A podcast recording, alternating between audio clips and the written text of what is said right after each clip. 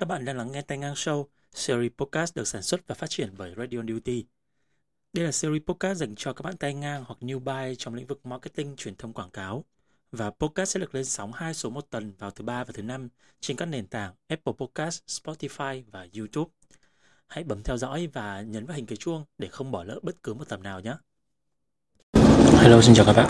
Và như các bạn đang thấy thì mình không ở trong căn phòng quen thuộc và cũng sẽ có những cái âm thanh gọi là bên ngoài.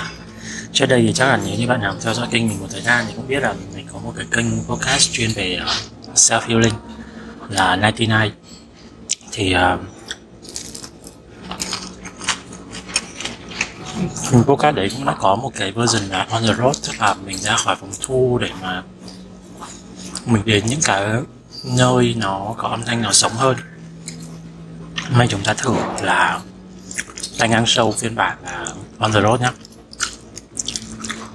Xin lỗi các bạn vì mình đang ở phòng chờ thương gia, mình cũng đang nghỉ ngơi ăn uống.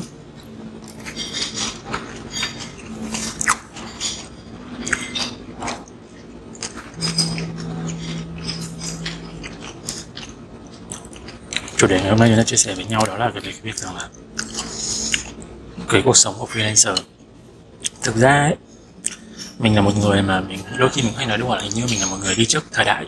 Đó là cái thời điểm mà cái việc freelancer ở Việt Nam nó vẫn còn chưa nở rộ. Có người làm rồi nhưng mà nó chưa gọi là thực sự phổ biến như bây giờ. Lúc đấy mạng xã hội nó cũng chưa thực sự trở thành một cái cơ hội để tìm kiếm việc làm. Và việc mà mọi người tìm đến nhau gần như là dựa trên những cái mối quan hệ, cuộc sống bên ngoài, sau đó giới thiệu với nhau. Thì lúc đấy mình đã làm freelancer rồi, nên là mình bắt đầu làm freelancer chính xác là từ thời điểm năm hai không một tám, là năm thứ hai mình bước vào lĩnh vực marketing. Thì mình thế nên là mình lựa chọn cái việc trở thành freelancer nó không phải theo trend, nó không phải do thời thế, mà chỉ là mà chính xác là mình đã làm công việc đấy rồi. Và đến bây giờ thì mình quay lại cuộc sống đúng nghĩa của một freelancer full time. Tức là mình không vướng bận gì về nơi làm việc, về thời gian làm việc. Thứ mà mình tuân thủ theo nó hoàn toàn là deadline và chất lượng sản phẩm. Chứ mình sẽ không có một cái trách nhiệm ràng buộc gì với các doanh nghiệp về những cái yếu tố liên quan đến việc là nhân viên, nội bộ, công đoàn. Một trong những cái lý do mà để mình đưa đến cái quyết định này là vì là mình yêu thích tự do hơn tất cả mọi thứ ở trong cuộc sống của mình. Và mình từng nói mọi người đó là mình là một người coi tự do quan trọng hơn sự sống luôn. Tức là đối với mình cái việc là làm chín mười bảy nó không có gì là sai cả, nó không có vấn đề gì. Năm ngoái mình cũng vẫn làm văn phòng thôi, mình cũng làm từ tám rưỡi sáng cho đến mười bảy giờ chiều, mười bảy rưỡi chiều. Mình vẫn rất enjoy về cuộc sống đấy. Nhưng đến một thời điểm mình cũng hiểu rằng là à, thứ nhất là cái tính cách của mình ấy, nó không phải tính cách mà mình có thể chịu được cái sự gò bó và ràng buộc những yếu tố khác ngoài mặt chuyên môn. Thứ ràng buộc duy nhất mà mình muốn đó là về mặt gọi là deadline và chất lượng. Những cái đó nó không hoàn toàn không yêu cầu mình phải làm, phải gắn bó với một công ty, doanh nghiệp nào cả. Và đặc biệt đó là những cái bonding giữa các nhân sự trong công ty ấy. Mình cũng không có nhu cầu tham gia những cái team building. Trong suốt sáu năm, năm năm mình đi làm, không phải năm năm mà tám năm mình đi làm và năm năm trong lĩnh vực truyền thông marketing này này, thì mình nhớ rằng là mình chưa từng tham gia một chuyến team building nào do công ty tổ chức. Có một chuyến là mình cũng up lên YouTube rồi, đó là cái chuyến mà do mình tổ chức cùng với lại team communication của Ngôn Liên Kết.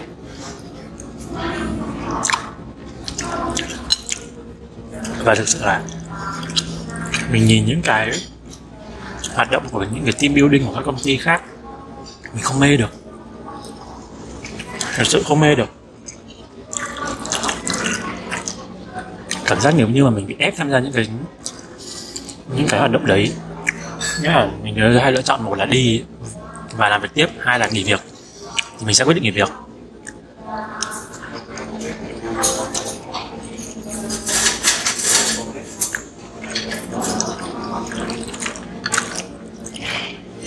tại vì mình là một người kiểu người mà nếu như mình đã không vui thì mọi người sẽ rất dễ bị lây lan cái sự không vui đấy từ mình. Nó không phải là mình cố ý đâu, nhưng mà đơn giản là mình không phải kiểu người thảo mai. Mình không vui, mình không thể nói mình vui, mình không vui, mình không thể là mình cười. Và bằng một cách rất tự nhiên, cái cảm giác không vui đấy của mình nó sẽ biểu lộ qua ánh mắt, qua gương mặt, lời nói, hành động. Và nó có một cái sự ảnh hưởng đến cho những cái người đồng đội ấy.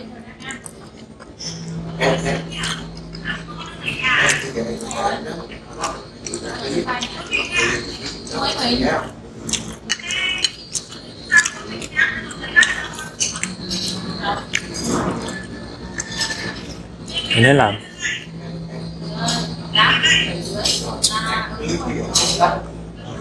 đấy một kiểu mình rất là ghét đấy các bạn ạ. Một cái kiểu video call sau đó thì bật loa ngoài ở Mỹ lên, xong nghĩ rằng là cái đấy không ảnh hưởng đến người khác ấy. Khó chịu thực sự luôn.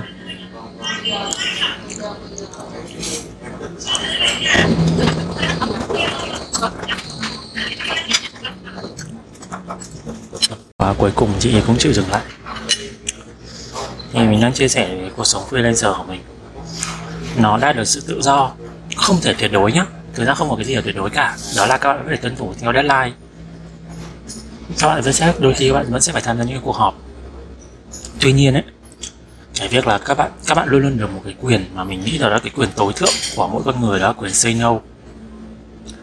Bạn được quyền say no với những cái điều bạn không thích, bạn được quyền lựa chọn đối tác, bạn được quyền được quyền lựa chọn công việc, bạn được quyền lưu deadline với người ta. Không bao giờ có chuyện kiểu như là anh bảo em làm nên em phải làm. Mình thấy không ổn, mình thấy không kịp, mình thấy rằng là cái deadline đấy quá gấp để có thể ra một sản phẩm chất lượng thì mình sẽ say no và mình sẽ đi một cái deadline khác. Cái điều này đổi lại bạn cũng phải có cái gì, bạn cũng phải có được kỹ năng, bạn phải có được một cái chuyên môn nghiệp vụ nó đã được chứng thực qua thời gian để bạn có cái cơ sở bạn deal. Còn nếu thật thời gian đầu khi mà cái thực lực của bạn nó vẫn còn đang nằm trong cái vùng nghi vấn của nhiều người thì bạn phải thể hiện được cái sự cầu thị bằng việc là ví dụ như là bạn bảo rằng là hai ngày là quá gấp cho một cái content chất lượng, hay là một cái plan nó thực sự gọi là có thể đạt được hiệu quả và tối ưu và đặc biệt là customize phù hợp với thương hiệu, thì bạn phải cho người ta thấy rằng là à, em đang muốn có được một sản phẩm chất lượng hơn dành cho thương hiệu, dành cho công việc của bọn mình để đạt được hiệu quả. Chứ nếu như bây giờ trả một cái gấp mà nó không hiệu quả thì đều là tốn chi phí và sức lực của đôi bên. Thì bạn cần thể hiện được cái điều đấy ra đối với lại những đối tác, những nhà tuyển dụng hay là những cái người làm cùng với bạn.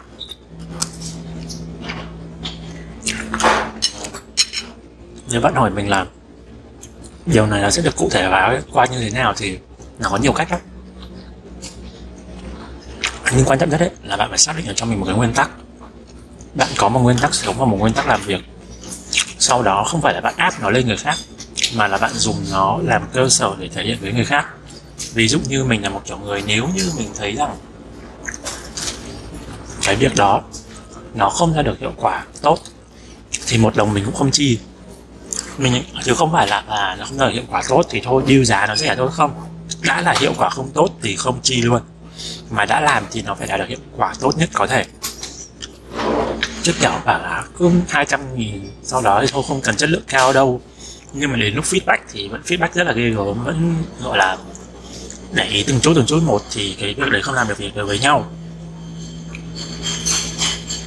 Dĩ nhiên bạn có thể là kiểu freelancer khá là dễ dãi, rồi không sorry không phải dễ dãi mà rất là easy. Bạn có thể chiều được client, bạn có thể chiều được cái đối tác của mình, điều đấy không sai nhá. Nhưng mà bạn sẽ hiểu đến một ngày nếu như bạn không tự xây dựng một cái nguyên tắc sống cho mình ấy, thì người ta vặt bên này, người ta vặt bên kia, vặt bạn mỗi thứ một tí là bạn sẽ đuối liền, bởi vì lúc đấy bạn sẽ cảm thấy là bạn đang sống cuộc sống của người khác. Bạn không được quyền tự do trong cái cuộc sống của mình. Và lúc đấy bạn sẽ tự cảm thấy rằng là à, mình đang mất định hướng. Đa phần những bạn trẻ mà khi hỏi đến mình về việc định hướng ấy thì phần lớn là bởi vì bạn đã trải qua một cái thời gian là bạn sống và làm việc theo ý của người khác. Nên là bạn khi mà bạn không có quyền quyết định trong tay thì đồng nghĩa với việc bạn không có gì cả. Thật mình, bạn có thể là có nhiều tiền nhưng bạn cũng không biết sử dụng tiền để ra sao, bạn đi du lịch thì cũng chán à. thật, bạn có làm được đến hàng trăm triệu, bạn để xong bạn đi du lịch, bạn đi du lịch xong bạn cũng phải về nhà mà, bạn đâu đi du lịch được mãi đâu, đúng không? Thì cuối cùng về nhà bạn vẫn phải làm việc tiếp để mà có được tiền đi du lịch. Đó, trừ khi bạn đã đạt được đến cái cảnh giới là bạn có một cái passive income, đúng nghĩa là bạn không cần làm gì nó mới ra tiền, thì chắc chắn là bạn sẽ không ngồi đây và nghe cái podcast này. Thì mình nghĩ rằng là chúng ta luôn luôn phải có một nguyên tắc để giữ cho bản thân phát triển theo một cái hướng mà nó đúng đắn đối với bản thân mình và đúng đắn với những cái gì mà con người của mình sinh ra đã là như vậy. Dĩ nhiên điều này không có nghĩa là bạn lazy, bạn lười biếng, bạn không phát triển. Bạn vẫn phải thể hiện sự cầu thị, nhưng sự cầu thị đấy đến từ trên tinh thần rằng là làm sao ra được kết quả tốt nhất. Chứ sự cầu thị của mình không phải là ờ anh chị muốn gì thì em làm đấy. Cái điều đấy đối với mình đó là sự su nịnh chứ không phải là cầu thị. Mà mình cũng không nghĩ cái điều đấy cầu thị, cái sự cầu thị đấy là tốt cho các bạn ấy. Mình thì không biết các freelancer khác thu nhập một tháng của họ bao nhiêu, nhưng mình nghĩ đấy, đầu tiên cho dù bạn làm freelancer hay bạn đi làm ở doanh nghiệp, bạn là nhân viên, thì bạn chỉ cần quan tâm một điều là cái thu nhập đấy nó có đủ cho yêu cầu cuộc sống của bạn không. Vì, vì mình nói thật với bạn nhé, các bạn nhé, mình đã từng sống với mức lương chỉ có bốn triệu rưỡi đến năm triệu một tháng ở Hà Nội, mình vẫn sống được. Và đã có thời điểm thu nhập của mình là năm mươi triệu một tháng ở Sài Gòn và mình vẫn hết. Thế nên là các bạn cũng nên đầu tư vào quản lý, vào một những cái khóa học hay những cái buổi chia sẻ về quản lý tài chính cá nhân. Đấy là một trong những cái điều hiếm hoi mà mình hối tiếc vào tuổi tuổi trẻ khi mà mình không tìm hiểu về nó. Thực ra có một điều chắc chắn đấy, đó là ở cái thế hệ của bọn mình, cái việc quản lý tài chính cá nhân là một điều quá xa vời. Cái câu chuyện quản lý tài chính gần như nó chỉ đến với những người chủ doanh nghiệp hoặc những người đã có gia đình thôi. Nên đối với mình ở cái thời mình còn trẻ thì đối với mình đấy là một điều nó hơi bị xa vời, mình không quan tâm đến. Đấy là một trong những điều mình thấy rất là tiếc. Nhưng các bạn trẻ bây giờ, các bạn có podcast, các bạn có workshop, các bạn có những khóa học của các chuyên gia hoặc của những người không phải chuyên gia nhưng tự nhận mình là chuyên gia, để họ dạy lại cách bạn quản lý tài chính cá nhân tốt. Thật ra không có cái gì, mình thấy là không có cái gì quá là cao siêu. Có một vài những cái công thức mà bây giờ mình đang áp dụng và mình nghĩ rằng là các bạn có thể học hỏi và áp dụng nó để cho bạn quản lý tài chính cá nhân tốt. Bạn biết được rằng là mình cần tối thiểu bao nhiêu tiền một tháng là cái mức sàn của các bạn về cái phần thu nhập á, để cho cuộc sống của bạn có một cuộc sống gọi là uh, có một chỗ ở tốt, không bị chết đói, không bị chết khát, không bị chết rét. Thì đấy là cái thu nhập gọi là sàn. Sau đó mới đến những cái nhu cầu về việc là ăn nhà hàng, mua sắm quần áo, lướt Shopee, lướt TikTok. Đó, với các bạn là như vậy. Và bây giờ mình chắc là, tại vì là mình chuẩn bị phải đến máy bay, do là như mình nói đó là ngày hôm nay cái việc bên Việt Travel Airlines là mình bị vào phòng chờ muộn đấy. Nhưng bây giờ mình phải cố gắng ăn nhanh để lên máy bay, nên là mình sẽ chia sẻ thêm khi mà mình về phòng khách sạn của mình. So much later that the old narrator got tired of waiting and they had to hire a new one. Hi, xin chào các bạn và yeah, đây là mình sau khi mà đã về phòng khách sạn và trải qua rất là nhiều những cái không vui trong những cái ngày đầu tiên khi mà mình mới đến Sài Gòn, thì uh, ngày hôm nay thì mình mới có thể ngồi xuống ngồi lại để mà chia sẻ tiếp với các bạn trong cái podcast này. Thì mình nghĩ rằng là để mà các bạn, nếu như các bạn đang có ý định hay là kế hoạch để trở thành một freelancer hay là một content creator độc lập, thì mình nghĩ rằng có những cái điều sau mình có thể chia sẻ với các bạn để cho các bạn có thể uh, có một cái sự chuẩn bị kỹ càng trước khi mà các bạn quyết định lựa chọn cái điều này. Đầu tiên ấy, bởi vì đó là mình trước giờ mình luôn là một con người mà mình tách biệt rất là rạch ròi giữa hai cái gọi là phong trào và cái là xu hướng, xu thế. Thì freelancer, nếu như bây giờ các bạn lựa chọn trở thành freelancer th- tại thời điểm này, thì các bạn thấy rằng là đây là một cái lựa chọn theo kiểu là phong trào của thời đại, hay các bạn đang cảm thấy nó là một cái xu hướng của cả thế giới, hay của ít nhất là của nền kinh tế Việt Nam, để mà các bạn lựa chọn theo đuổi nó. Tiếp theo đó là cái việc rằng là các bạn phải có một tâm lý, các bạn, nếu như bạn đã có một cái khoản tiền tiết kiệm trước đó để cho bạn có được một cuộc sống ban đầu, khi mà mình mới trở thành freelancer nó sẽ có một cái sự gọi là cú hẫng điểm rơi về tài chính, về có khi là cả về mặt tinh thần nữa. Nhưng nếu như bạn đã có một khoản backup về tài chính trước thì mình nghĩ rằng là nó cũng không quá là một cái điều gì đấy quá là đáng trở ngại đâu. Nhưng nếu như mà bạn chưa có, ví dụ như các bạn như mình, đó là một người mà gần như làm bao nhiêu tiêu bấy nhiêu, cái khoản dư giả mà mình để ra không được bao nhiêu hết, thì các bạn nên có chuẩn bị sẵn một cái tư tưởng rằng là à, những cái tháng đầu tiên sẽ vô cùng là khó khăn.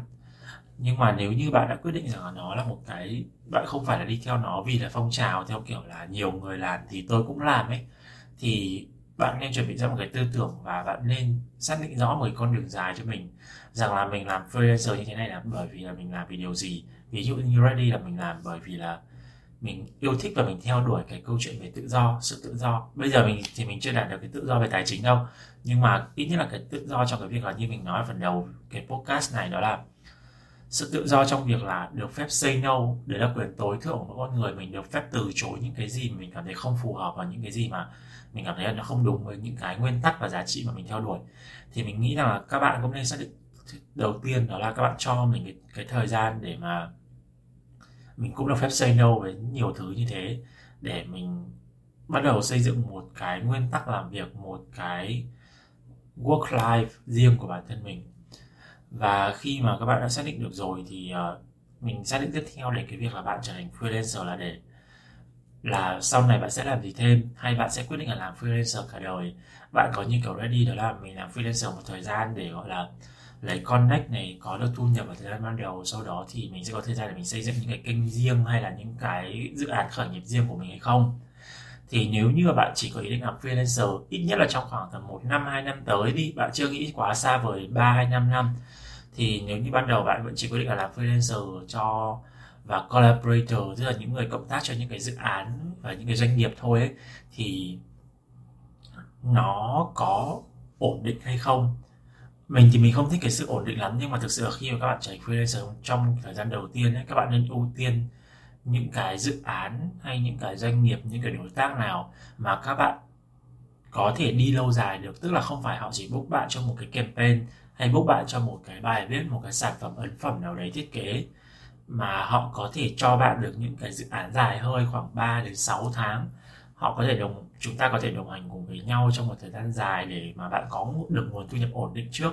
Để như mình nói ấy, đó là ít nhất là bạn phải đủ đáp ứng cho cái định phí hàng tháng của bạn trước, cho cái nhu cầu cả, gọi là cơ bản nhất, đó là tiền nhà, tiền xăng xe. Nếu mà bạn làm freelancer và bạn thích ở trong nhà chắc không tốn quá nhiều tiền xăng xe đâu, nhưng tiền ăn, tiền uống, tiền mạng internet, và ví dụ bạn nuôi chó nuôi mèo thì bạn phải có tiền ăn cho chúng nó nữa, thì những cái đấy bạn cũng phải tính. Ví dụ một, một tháng của bạn gọi là cơ bản bạn sẽ tiêu khoảng tầm năm cho đến mười triệu chẳng hạn, thì ít nhất rằng là công việc của bạn ban đầu nó phải áp đáp ứng con số đó trước, để bạn không chết đói chết khát trước. Sau đó thì mình bắt đầu điêu giá dần dần lên. Thời gian đầu tiên thì cái câu chuyện về gọi là rate card, tức là một cái bảng giá của bạn, nó cũng sẽ là một cái câu chuyện rất là khó nói, vì là còn nếu như bạn đã có name từ trước rồi thì mọi thứ sẽ đơn giản hơn đi. Bạn đã có name ở công ty trước rồi, hay là trong quá trình bạn làm việc trước đây là các doanh nghiệp thì bạn đã có name rồi, thì điều đấy nó khá là đơn giản. Nhưng nếu như bạn kiểu như kiểu Ready là thời điểm đầu mình freelancer là no name luôn, thì mình đưa rate card như thế nào? Đầu tiên đó là mình sẽ đi tham khảo giá. Chắc chắn một điều đó là mình không bao giờ gọi là mình là xuất thân content, nên là mình không bao giờ gọi là sản xuất những cái bài content mà ba mươi, năm mươi nghìn một post hay là một bài viết cả, mà mình luôn luôn có một cái mức giá. Đầu tiên mình đi tham khảo, sau đó thì mình sẽ dựa trên những cái sản phẩm người ta làm để mình đánh giá ngược lại xem là bản thân mình có đạt được đến cái trình độ khó không, và mình sẽ deal một cái mức giá mà mình cảm thấy phù hợp. Dĩ nhiên các bạn cũng phải tính rằng là cái bài post lẻ, ví dụ như kiểu các bạn đang báo giá là hai trăm cho một post hay là ba trăm cho một post, nếu như bạn đã được ở đến cái tầng lớp gọi là senior rồi thì giá nó phải tầm khoảng ba trăm trở lên, ba trăm cộng cộng, thì ví dụ ba trăm nghìn. Nhưng mà nếu như mà cái dự án đấy mà ví dụ như kiểu là mỗi tháng nó sẽ đều đặn là kiểu khoảng năm đến bảy bài chẳng hạn, thì thay vì là bạn báo giá cho người ta ba trăm nghìn một bài, năm bài là một triệu rưỡi, thì bạn có thể discount xuống là ví dụ như kiểu là năm cộng một là viết thành sáu bài, hoặc là discount từ là một triệu rưỡi chống một triệu ba, một triệu tư gì đấy. Bản thân bạn khi mà quá trình làm freelancer ấy, nó cũng giống như kiểu các bạn bắt đầu làm chủ doanh nghiệp của bản thân bạn vậy đó. Khác ở chỗ là bạn không cần phải đi đăng ký doanh nghiệp thôi, và công ty đấy là một công ty đúng nghĩa là một thành viên, đó chỉ có mình bạn, thì bạn phải biết cách định giá, bạn phải biết cách sale bản thân, và bạn phải học được cái cách là uh, giữ chân được khách hàng. Tức là khi mà khách họ đã đến với mình rồi thì mình làm sao để mình chăm sóc, mình uh, làm C R M để mà giữ chân được họ quay trở lại và họ làm với mình một dự án dài hơi hơn. Cái podcast của mình ngày hôm nay thì mình chỉ muốn chia sẻ cho các bạn, ví dụ như có thêm một cái động lực để các bạn có thể, nếu như các bạn đang suy nghĩ đến việc trở thành freelancer thì các bạn có thể cân nhắc đến những cái yếu tố mà Ready nói. Còn cái những cái công thức hay những cái mà kỹ hơn rằng là làm sao sale được bản thân, làm sao để marketing myself, hay là làm sao để gọi là định giá bản thân ấy, thì mình sẽ, các bạn có thể tìm lại một vài những cái podcast trước đây của mình trong Tay Ngang Show cũng có. Nhưng mà cái đó nếu như mà các bạn yêu thích thì các bạn có thể cho Ready biết và chúng ta sẽ cùng chia sẻ với nhau trong một cái podcast sâu hơn nhé. Còn ngày hôm nay mình chỉ muốn nói với các bạn rằng là nếu như các bạn đang có ý định gọi là bứt ra khỏi cái cuộc sống an toàn trước giờ của các bạn, các bạn muốn khám phá một cái điều mới, hoặc là các bạn đã suy nghĩ thực sự một cách chín chắn về cái việc trở thành freelancer rồi, thì hãy cân nhắc đến những cái yếu tố mà Ready vừa nói và cứ tự tin. Mình phải never try, never know, mình phải thử thì mình mới biết rằng là mình có hợp hay không ha. Nên và nếu như có bất cứ một câu hỏi nào hay bất cứ một điều gì mà các bạn cảm thấy rằng Ready có thể hỗ trợ, support được cho bạn, cho bạn là những cái câu trả lời, thì cứ nhắn tin qua Instagram Radio Duty và follow TikTok Radio Duty của mình, cũng như là Spotify và YouTube, để chúng ta có thể gặp gỡ nhau thường xuyên hơn ha. Cảm ơn các bạn, bye bye. Cảm ơn các bạn đã lắng nghe. Hãy bấm theo dõi và chọn hình cái chuông để không bỏ lỡ các số Tay Ngang Show, Restock Series, cũng như các podcast khác trong chủ đề Marketing Live Podcast. Hãy liên lạc và trò chuyện với mình qua Instagram Radio Duty. Chúc các bạn làm nghề hiệu quả. Xin chào và hẹn gặp lại các bạn vào mỗi thứ ba và thứ năm hàng tuần trên Spotify, Apple Podcast và YouTube.